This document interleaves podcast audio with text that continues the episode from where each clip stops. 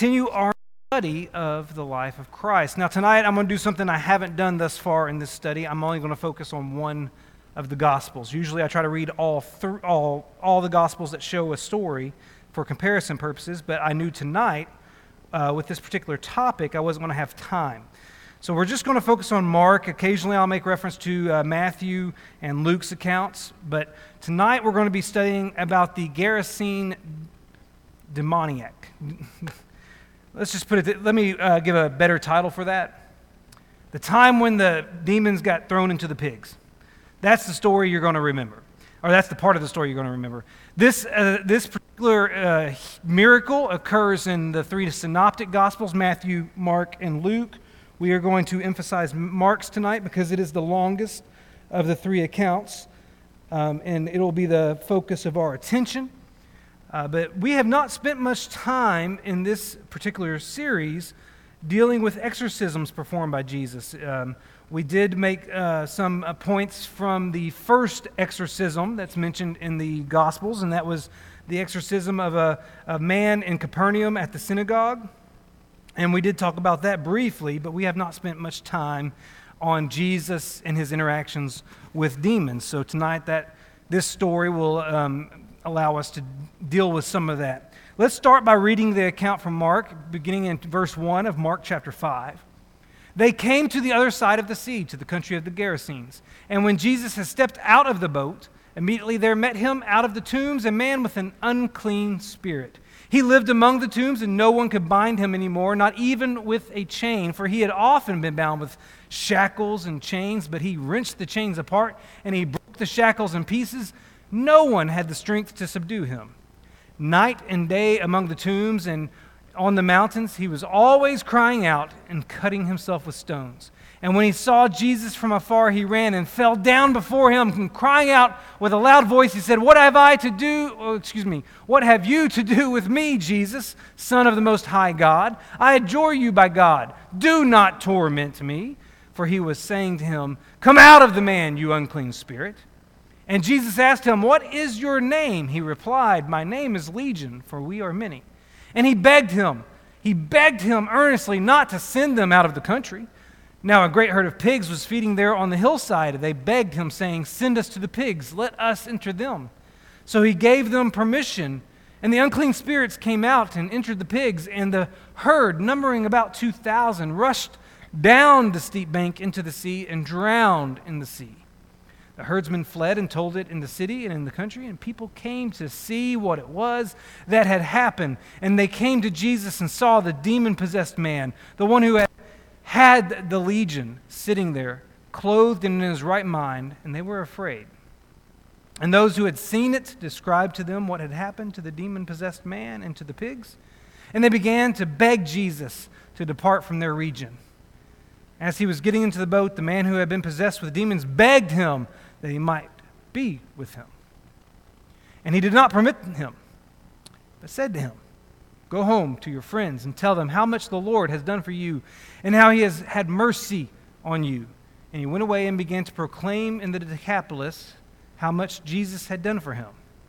And everyone marveled. Now, this is one of six occasions that Jesus cast out a demon. The first one I referenced a moment ago, it occurred in the Capernaum synagogue. You can see it particularly in Mark chapter 1.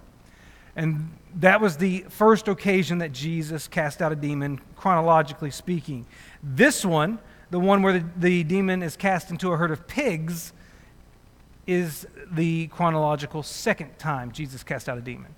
The third time is only recorded in Matthew's account, and it was a man who was made mute by an unclean spirit, and Jesus cast out that demon as well. The fourth occasion involves the Canaanite or Syrophoenician woman's daughter. Jesus was in this uh, unique area on a trip, and this woman came up to him asking him to cast out the demon from his daughter. And it's the occasion where he said that I'm sent to the lost sheep of Israel, and she says, with the breadcrumbs, they, you know, that whole thing.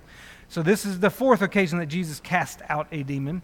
Fifth is what I call the post transfiguration boy, when Jesus came down from the Mount of Transfiguration, there's this boy who has an unclean spirit that causes him to have seizures, and his father comes to the apostles asking them to cast out the demon. The apostles can't do it, so Jesus has to intervene, and Jesus casts out that demon. And there is a sixth one that does not read like a demon possession or a casting out of a demon, but there is this woman with a disabling spirit some classify this as an exorcism because Jesus heals this woman. It is not, uh, but the language of disabling spirit gives the impression that it could involve demon possession, but it does not necessarily specifically refer to it as a demon involved situation. So there, were, there are five, possibly six, demon possession episodes in the ministry and career of Jesus. And this one that we're talking about tonight, the Gerasene demoniac, is the second one. Now, one thing I like to point out when we start talking about demon possession is that it is usually classified differently than a healing. When you read through Jesus' ministry and you read through the verses that reference uh, the things Jesus did, you will have a category for healing the sick and you'll have a category for casting out the demons. What's interesting is that occasionally a casting out of a demon situation also involves the healing of an individual. So let me show you what I mean. If you were to go to Mark chapter 1 and go to verse 34, we're told that Jesus healed many who were sick with various diseases, and cast out many demons. He healed many who were sick and he cast out many demons. They're categorically identified as two separate things. A similar statement appears in Matthew chapter 10 and verse 8, where Jesus instructed the apostles after he commissioned them to go out on a, a, a, ministry tour, go out on a campaign. And he said that he's empowered them to heal the sick, raise the dead, cleanse lepers, cast out demons. Categorically, heal the sick and cast out demons are two separate things. But many demon possessions did cause medical problems. So in Matthew chapter 9, there was this guy who's demon oppressed and mute because of it. In um, Mark chapter 7, um, excuse me, Matthew chapter 17 and Mark chapter 9, we read about that boy after the transfiguration who has an unclean spirit and, and it causes seizures. And it causes him also to be mute, potentially even to be deaf, because Mark uh, cites Jesus as saying, You mute and deaf spirit. So there are physical um, medical manifestations involved in some demon possessions, even in the guy that we're dealing with tonight, uh, who's going, who's the demon's going to be cast into the herd of the pigs. He's causing this guy um, to be uncontrollable. But more importantly, he's causing this guy to cut himself. Now, that's not so much a, a, a physical malady, but it is causing some mental malady. So it's just worth noting that there is this overlap sometimes in the way the demons manifest themselves in the lives of these individuals that causes them to have uh, physical, emotional, mental conditions happening. So I think that's worth mentioning that they're categorically two different things, but they can manifest themselves as physical conditions. And there are a couple of times where Jesus in the process of casting out the demon, we're told he also healed the individual. Uh, Matthew chapter 4 and verse 24, we're told that those oppressed by, uh, that Jesus was, um, they brought, that the people brought to him all the sick, those afflicted with various diseases and pains, and those oppressed by demons, those having seizures and paralytics, and he healed them. There is a comparison of healing involved. In Matthew chapter 17, verse 16, we're told that Jesus encountered that boy who, who after the transfiguration, was having seizures, and we're told that Jesus rebuked the demon. It came out of him, and the boy was healed instantly. That it almost seems like sometimes that Jesus will not only cast out the demon, but there's a healing that he does too. They're two categorically referenced different things, but there is a manifestation involved uh, of some, on occasion, some physical issues. Now, that's more than you really probably care to know about demon possession at this point. Let's dive into the story. And what's interesting is when we dive into this account, we have to deal with two controversies, two quote unquote controversies right off the bat. What I mean by that is the, uh, the gospel accounts vary on a couple of details in the story, and I want to acknowledge them and, um, and, and explain their presence to some degree. The first controversy has to do with the name of the community in which this exorcism took place. So if you look um, at, at your gospel accounts, if you look between Matthew, Mark, and Luke, if you change translations, you're going to see different terminologies. The three names found in the ancient Greek manuscripts. Now, I'm quoting someone. The three names found in the ancient Greek manuscripts, that means the Greek manuscripts from which we develop our New Testament, they don't all match on the name of the location. There is variation in the textual evidence that we have. This is one of those things we talked about um, nearly a year ago uh, with the class that I conducted in here on how we got the Bible, that manuscripts sometimes have variations between them. This is one of those instances. The three names found in the ancient Greek manuscripts for this location are Gerasenes, Gadarenes, and Gergesenes. Now, these names refer to three different places, and I want to kind of walk through those with you for a moment. There is the, uh, the term Gerasa, G E R A S A, Gerasa. It's a reference to the region of the Gerasenes, and that's the terminology I even technically use for the title of this lesson, and that you'll notice most generally used. But you'll see that terminology used in Mark chapter 5 and verse 1 if you're using the English Standard Version, the New American Standard Version, and the New International Version. You will also find the terminology of the Gerasenes in Luke chapter 8 and verse 26 if you're using those same translations. Now, Gerasa was the, one of the cities of the Decapolis. Now, of course, you know what the Decapolis is, right? Now, the Decapolis is a region on the eastern side of the Jordan River primarily that was made up of 10 Gentile cities that were, or 10, I shouldn't say Gentile, 10 cities that were given independence from the uh, Palestinian region, from Israel and Galilee. They were independently run uh, under the Roman government. And Decapolis uh, is, is, the terminology that referenced the fact that there were 10 of those cities. And, and Gerasa was one of those. It's not in Galilee, it's not in Judea, it's not in Samaria. It's in the Decapolis, in this region on the eastern side of the river um, that was independent of those other regions. The problem with Gerasa, though, the problem with this location is that it's not even close to the Sea of Galilee. It's like 30 something miles from the Sea of Galilee. I think I've got a picture of it.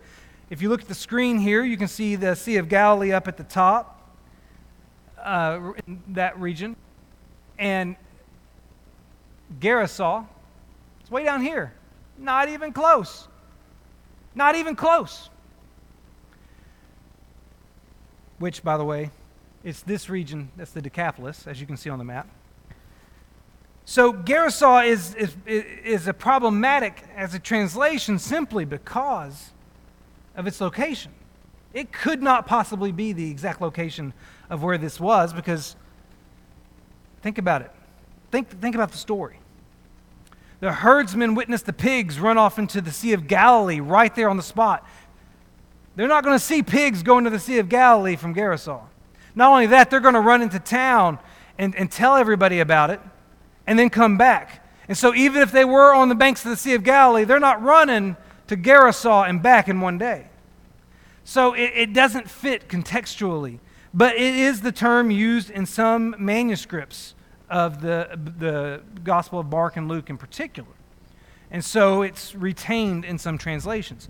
There is, you can see another uh, name on the screen, Gadara, G A D A R A. Uh, some translations use the term country of the Gadarenes. Matthew chapter 8 and verse 28 is one of the is the passage that you'll find this term in the English Standard Version, the New American Standard Version, and the New International Version. The phrase country of the Gadarenes appears in Mark chapter 5 and verse 1 in the King James Version and the New King James Version.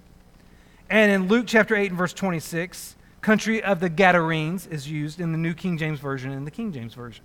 You see, this gets complicated because now we have different terms based on translations, and different terms based on books of the Bible. so it gets a little complicated. Gadara was another city of the Decapolis.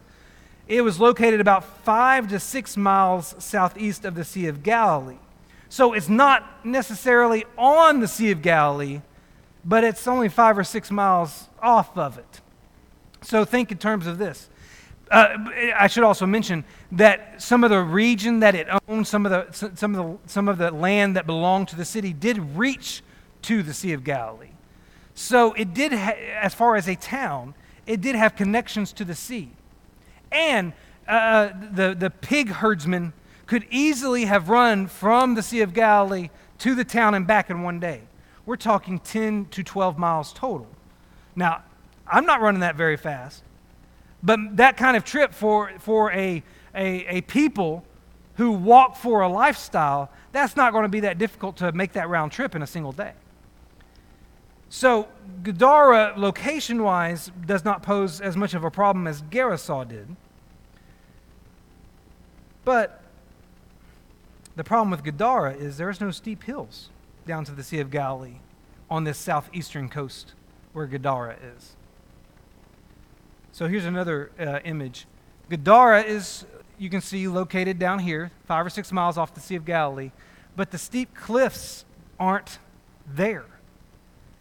You can kind of see it's mountainous through here, but this you can see how these get right. These uh, mountainous regions get right up against the sea. These pull back because of uh, a river that's flowing into the Sea of Galilee in that region. So Gadara has a geographical issue as well, not with its physical location, but with the terrain.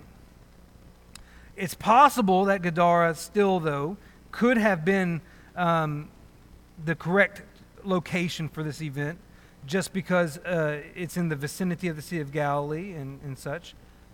But then we have this other region mentioned in the New King James and King James translation of Matthew chapter 8 and verse 28. New King James and King James in Matthew 8 28 uses the phrase country of the Gergesenes. Now, you might be able to notice that I've got Gergesa, that Gergesa is listed up here on the eastern coast of the Sea of Galilee, uh, much more northerly than Gadara. And if you pay attention, you can see that this uh, mountainous area here gets very close to the Sea of Galilee, get to Gergesa. Now, there really, it's interesting because that's labeled Gergesa, but there is no known towns with this name. that makes it more complicated. However, there's this guy back in the uh, uh, late second century, early third century his name was Origen. Origen was an influential Christian theologian during that time period, and he advocated for this translation, Gergesa. Now, it's not known if Origen was reading that from actual manuscripts or if he kind of pushed it into manuscripts. You don't have, you know, you, we have manuscripts from this time period that Origen lived, but he could have influenced the terminology in those manuscripts, if, the, if you get what I'm saying. Or he may have actually had manuscripts at his disposal that use this terminology. What gets even more interesting, though, is that there is a known community where Gergesa is pictured on this map called Kursi or Kursa. And it's believed by some that that's the correct name for this location in one language, and Gergesa was its name in another. Kursa and Gergesa. They're not horribly far apart. And so it leaves some to think that Kursa uh, is the location and it's another name for Gergesa because it fits. It's on the coast of the Sea of Galilee, it's cliff based, and so on. So if Kursa is the, current, is the correct location. Mark may have been identifying the uh, general area where this took place, not the necessarily specific town. but the general area where this was taking place. And so, this is one controversy we have to address uh, with our study of this particular story because you have three different terms appearing in our three different Gospels over various English translations.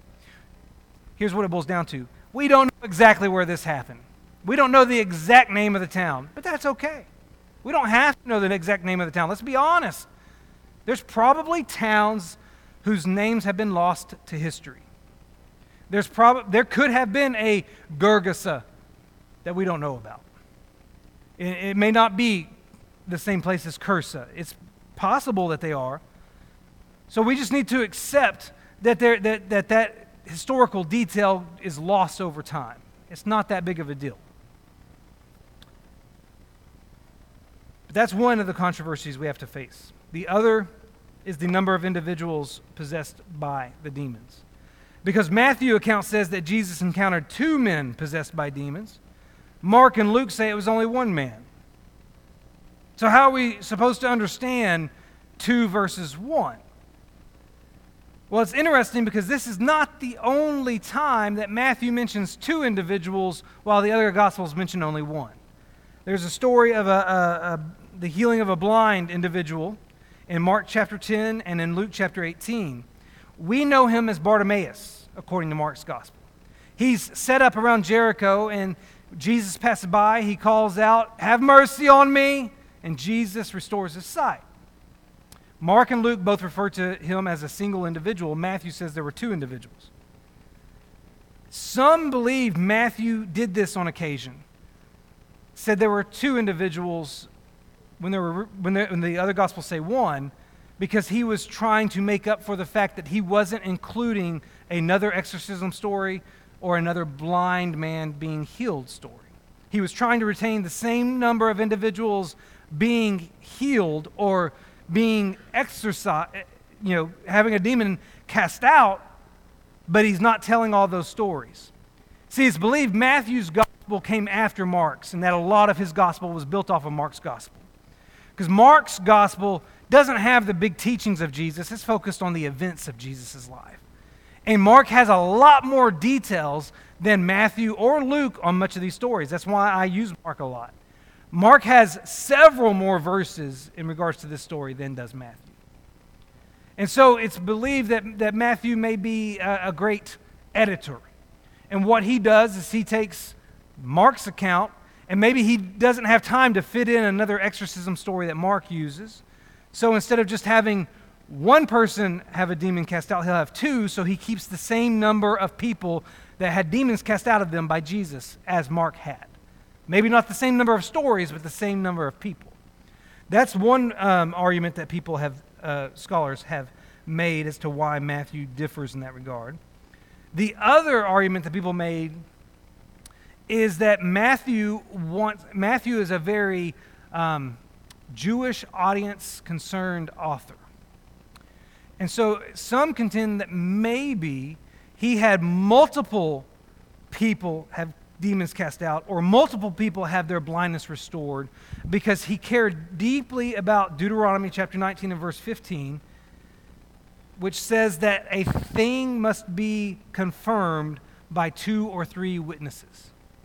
And maybe Matthew would say there were two individuals involved in either of those stories as a way of saying, listen, it can be, it, it's got the confirmation necessary.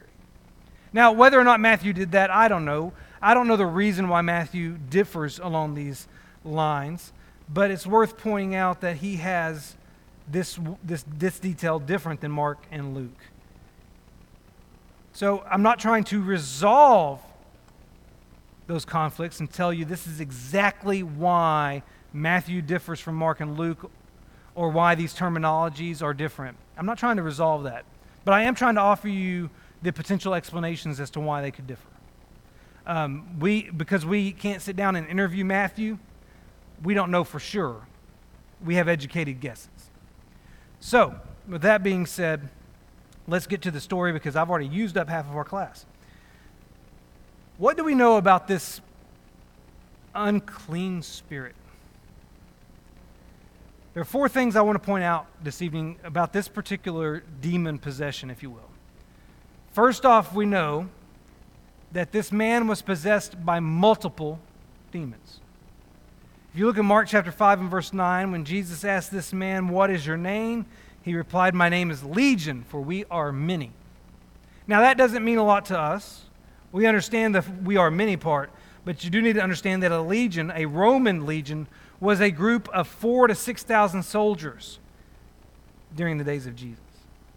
Now, I don't necessarily know that that's inferring that there were four to 6,000 demons in this man. I think he may just be using the term legion to identify that there are a lot inside this guy.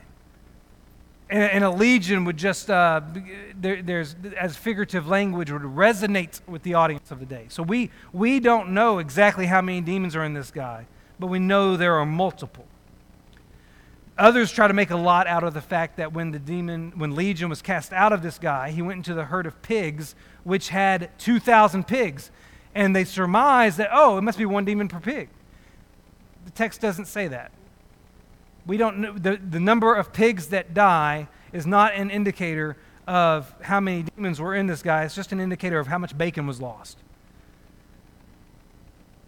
The other thing we know about this demon is that it caused this man to be an outcast from society. Mark chapter 5 and verse 3 tells us that the, this man lived in the tombs. Luke's gospel says the same thing, Luke chapter 8, verse 27, but it says, For a long time he had worn no clothes and had not lived in a house but among the tombs. This guy is an outcast. He is unable, because of this demon, to live in a normal town, to live in a house, to live among people. And one thing you need to understand is that by, go, by being sent out to live in a, among the tombs, from the Jewish standpoint, and granted, this is not necessarily Jewish territory, it's probably, it's much more Gentile territory, evidence from the fact that they are herding pigs in Jewish culture, you don't herd pigs. Pigs are unclean. So it's more than likely this is Gentile territory, but this guy's living among dead bodies. Who in their right mind lives among dead bodies? Who lives among the skeletons? Who, who lives where burials are taking place? So this guy is an outcast. And from a Jewish perspective, he is unclean on many fronts. More, number one, more than likely, he's a Gentile, so therefore he's unclean. Number two, he has a demon, so he's unclean. Number three, he's living in the proximity of dead bodies, and in the Jewish culture, you're unclean if you come in contact with dead bodies. So, he, on all fronts, he's an outcast from society. Also, consider the fact that not only is he unable to be among people, not only is he un- unable to be in a house, not only is he among, unable to be among uh, a town, but he's not even dressed out here. He is completely uh, unclothed during this process from the, the references we have. In fact, Mark and Luke's Gospels will say when the townspeople come out and they found him clothed, they're shocked. This guy is so out of his mind and so uh, re- far removed from society that he doesn't even abide by modesty standards anymore. So, this guy is a complete outcast. In addition to that, the demon empowered him with supernatural strength. This guy could not be bound with chains. This guy legitimately could break iron because of the strength he received from this demon possession. I, I, I, don't know if that's because there were multiple demons or, or, or what, but he was unable. Mark chapter 5, verse 3 and 4 says, No one could bind him anymore, not even with a chain, for he had often, often been chained, hand and foot chained. But he tore the chains apart and broke the irons on his feet. No one was strong enough to subdue him. That's Mark chapter 5, verse 3 and 4. So this guy had supernatural strength all because of the demon.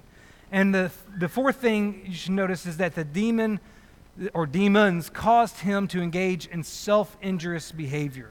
I've already referenced this, but he, would, he was cutting himself with stones in Mark chapter 5 and verse 5. this, this guy has everything working against him.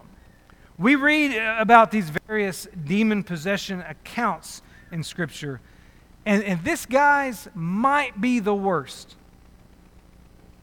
The only one that I think is comparable is the, is the, the boy who is demon possessed, because that demon caused him to have seizures and made him sometimes fall into fire, almost taking his life. And so, so both are bad. And we need to understand just how significant how significantly compromised this guy's life is because of the presence of this demon.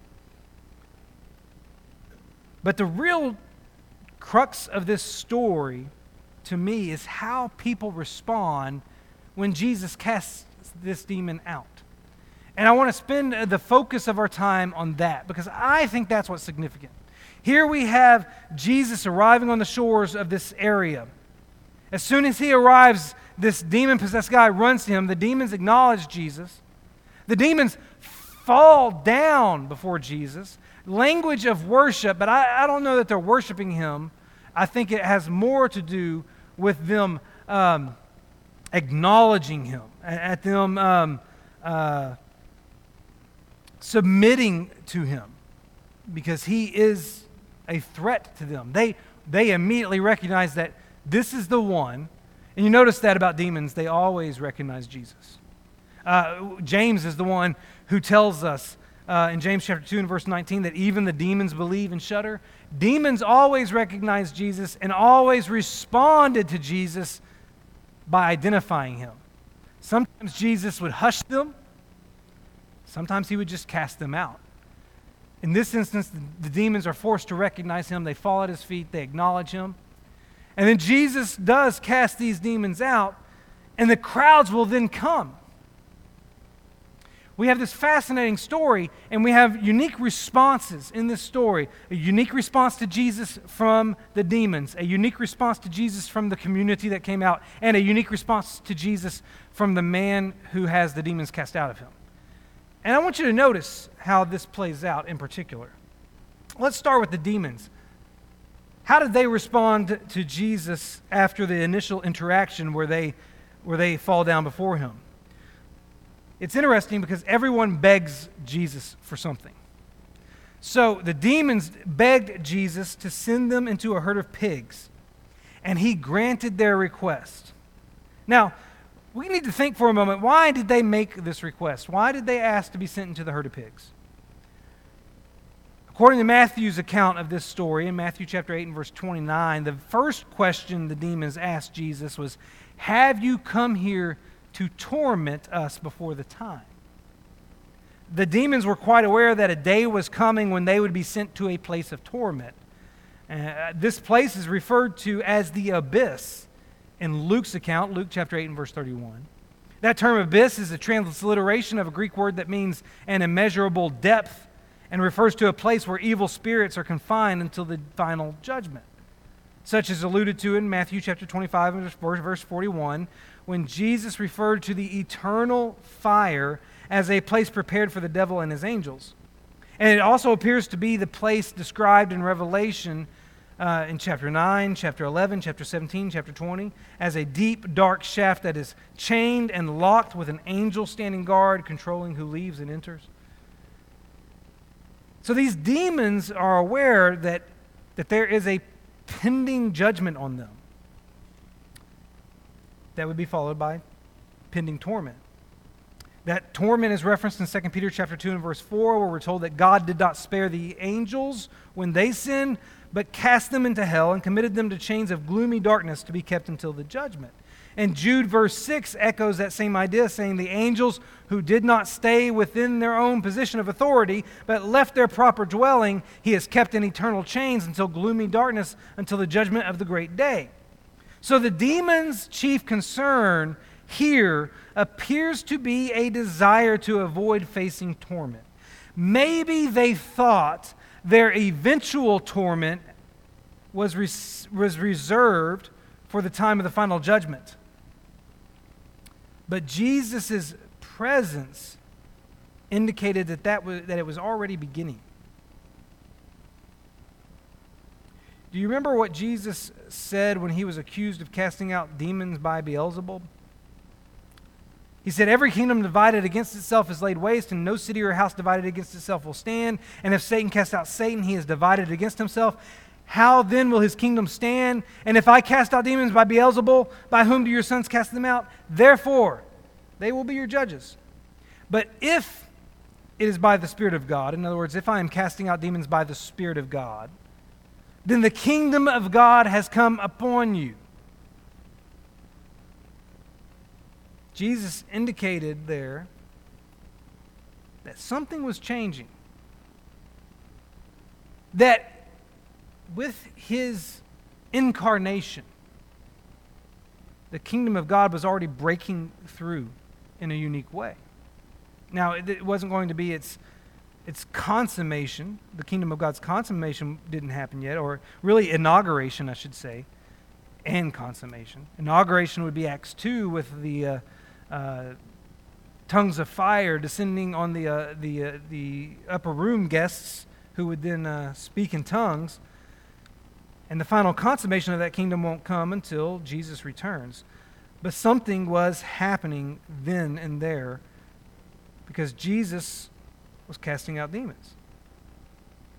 And entering the pigs in this moment may have been thought of as a win for the demons. Maybe they think if we go into the pigs, then we don't go into torment yet. But being sent into the pigs still led to their destruction. Matthew's grammar, in particular in Matthew chapter 8 and verse 32, seems to imply that the demons perished with the pigs. Here's why I say that. In Matthew chapter 8 and verse 32, we're told that the whole herd rushed down the steep bank into the sea and drown in the waters. Now, the English doesn't give anything away for you there. Grammatically, though, Matthew distinguished between the action of the herd and the consequence of that action by using singular and plural verbs in the Greek. He said that the herd rushed down. He used singular language in reference to the herd. The herd, singular. This herd, singular, rushed down. Then he said, they perished. The they there is plural. The herd was singular, the they is plural. It could be that if he was referring to the pigs as perishing, just like Mark and Luke do, then he did, wouldn't need to change from the singular to the plural verbs. So it may be that Matthew is implying in the Greek grammar, at least, that goes hidden in the English, that when the herd, singular, rushed into the lake, they took with them the demons who, also, who perished because of the change to a plural verb. Regardless of whether or not this grammar serves as evidence for the, demon, the demon's demise, there's no indication that these demons entered any other creature following the drowning of the pigs, which seems to indicate that their activity ceased. They didn't go anywhere else. So the demons think, okay, if we can go into this herd of pigs, then we aren't going to be going to torment. Well, Jesus gave them permission to go into the pigs, but that doesn't mean Jesus didn't give that that does not mean that Jesus simultaneously gave them permission to continue their existence. So what they think is a win is Jesus still controlling the circumstances. Jesus was always in control.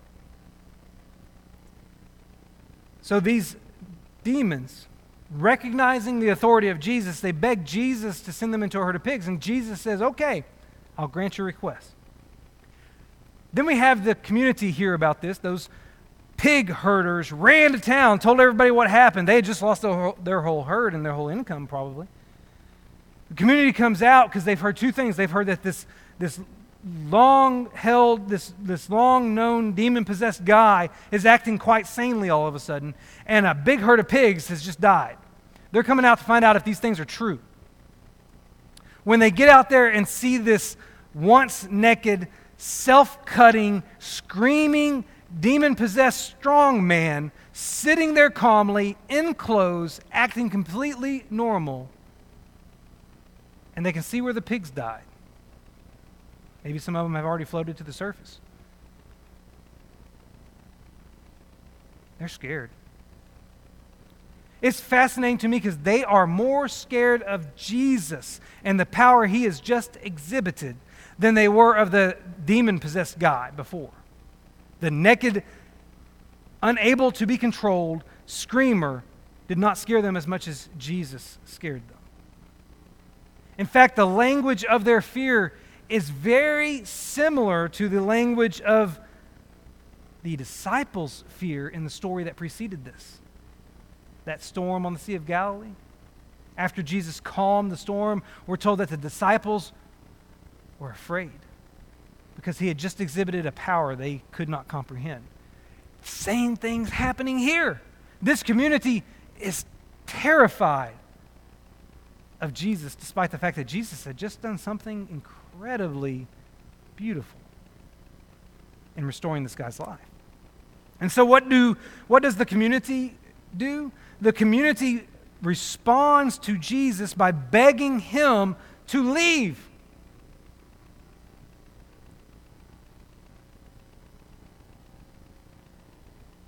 Side note that's the worst thing you could ever ask for. But Jesus granted their request. Jesus made plans to, to leave. And then, since my time is really running out, let's go to the last individual who responds the demon possessed man himself. He responds, if you'll look at verse 18 and 19 of Mark 5, he responds by begging Jesus to let him go with him. He wants to follow Jesus. He wants to be with Jesus. He wants to continue on with Jesus. And I'm not surprised. Nobody in this community liked him. He probably really wanted a fresh start. Maybe he wanted to go with Jesus because Jesus is the first person to ever show compassion to him.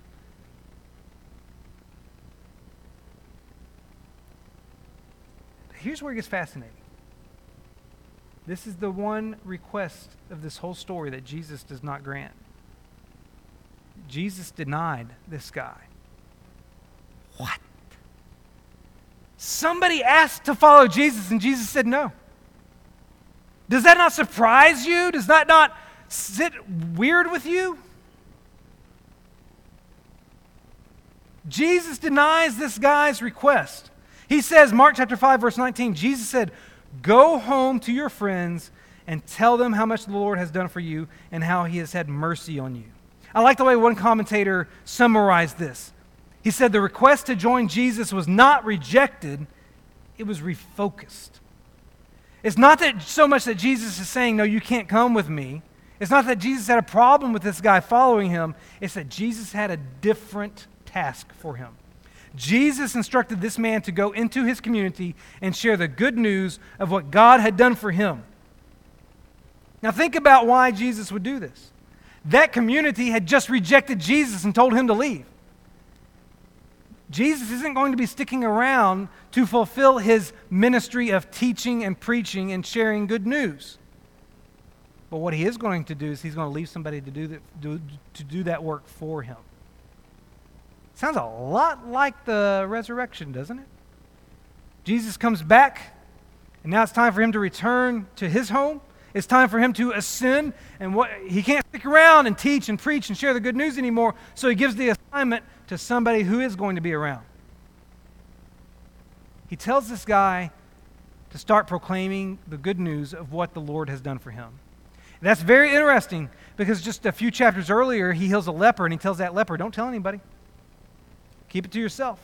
But he does not put any restraints on this guy. Because this guy is in a territory that nobody else is going to be proclaiming that good news to. Jesus never returns to this area, as far as we know from the, the information we have in the Gospels. Jesus never goes back to the Gerasenes, Gadarenes, Gergesenes, whichever one it was. But this guy's there. And this guy can tell people what Jesus did. And verse 20 of Mark 5 tells us he did just that. He went away and began to proclaim in the Decapolis, so that whole region of 10 cities, how much Jesus had done for him, and everyone marveled. Now, I want to wrap up with a couple of thoughts. I'm going to skip some to get to more important ones. I want you to notice that this exorcism demonstrates Jesus' concern for a single soul. Jesus here shows us how much he, can, he cares about just one person.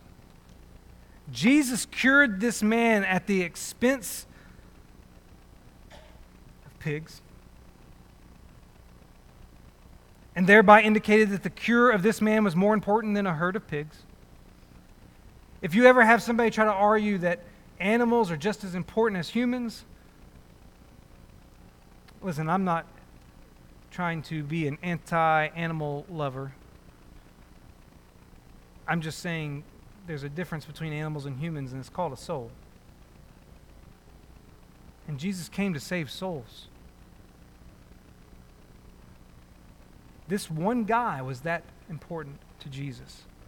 And it's fascinating to me because you set him in contrast to the community. The community didn't care about this guy. The community didn't come out and help this guy. The community kicked this guy out, left him alone. But Jesus shows up and Jesus does something for him. Jesus cares about this one individual. And he cares about you that much too. This, every single individual is someone that Jesus cares about. And you know some guys just like this, the outcast, who nobody else cares about nobody else thinks about, nobody else reaches out to. There are tons and tons of people around you every day that are the outcasts of society that nobody thinks about anymore. Jesus still loves and cares for that soul. And that means we should too. And when you think about this story, I want you to remember that it illustrates the responsibility that every single follower of Jesus Christ has, and that's the responsibility to share the good news. This demon possessed man was not allowed to continue on with Jesus because Jesus needed him to go tell other people the good news. And I love what Jesus told him to tell people tell them what the Lord has done for you. You know, when we think about evangelism, when we think about what, what that entails, we are so focused on, I've got to have the verses right. I've got to be able to tell them exactly what the Bible says. I've got to be able to answer their theological questions. Oh, I can't do this, it's too much. Evangelism can start simply with you telling people what the Lord has done for you. And you might be sitting there thinking, well, I don't know what that is. Then we've got a problem. Because if you're a child of God, you should be able to tell people what the Lord has done for you because you had to make a decision based on that. The Lord has forgiven you, the Lord has reconciled you, the Lord has given you a new life. If you want to involve yourself in evangelism, you don't have to be able to answer every deep theological, doctrinal question there is. Evangelism starts with you being able to tell people, here's what God did for me. Because that's what people need to hear first. They need to hear about what the Lord has done for them. And it's exactly the same thing He's done for you. So when I, when I come to this story, I'm often reminded of the responsibility I have to share that good news with others because that's the assignment Jesus gave this guy. So, this particular story I, is so powerful. This is the, really the first uh, occasion in this study that I, I really could not fit everything into one class. This is a wonderful account in the life of Jesus that, that can easily be overlooked because we just think about, oh, demons and pigs, boom, done. There's more going on here than meets the eye. Hope you appreciate this story. Let's close out with a word of prayer. Lord God in heaven, we humbly approach you, recognizing you as the authority and our Lord and our Master. And, and Lord, we are grateful that we can study your word tonight, and we are grateful that we can engage in this time where we reflect on what you, you have done for us. Lord, we pray tonight that you will empower us and enable us to go out and tell people what you've done for us. May we never be hesitant to speak about that. May we, like this former demon possessed man succeed at telling others about what you've done for us. Thank you for your son and the life he lived and the lessons we can learn from it. But most of all, thank you for his sacrifice and what that has done for us. May we never take it for granted. We love you, Lord, and it's through the name of your Son, Jesus Christ, that we pray. Amen.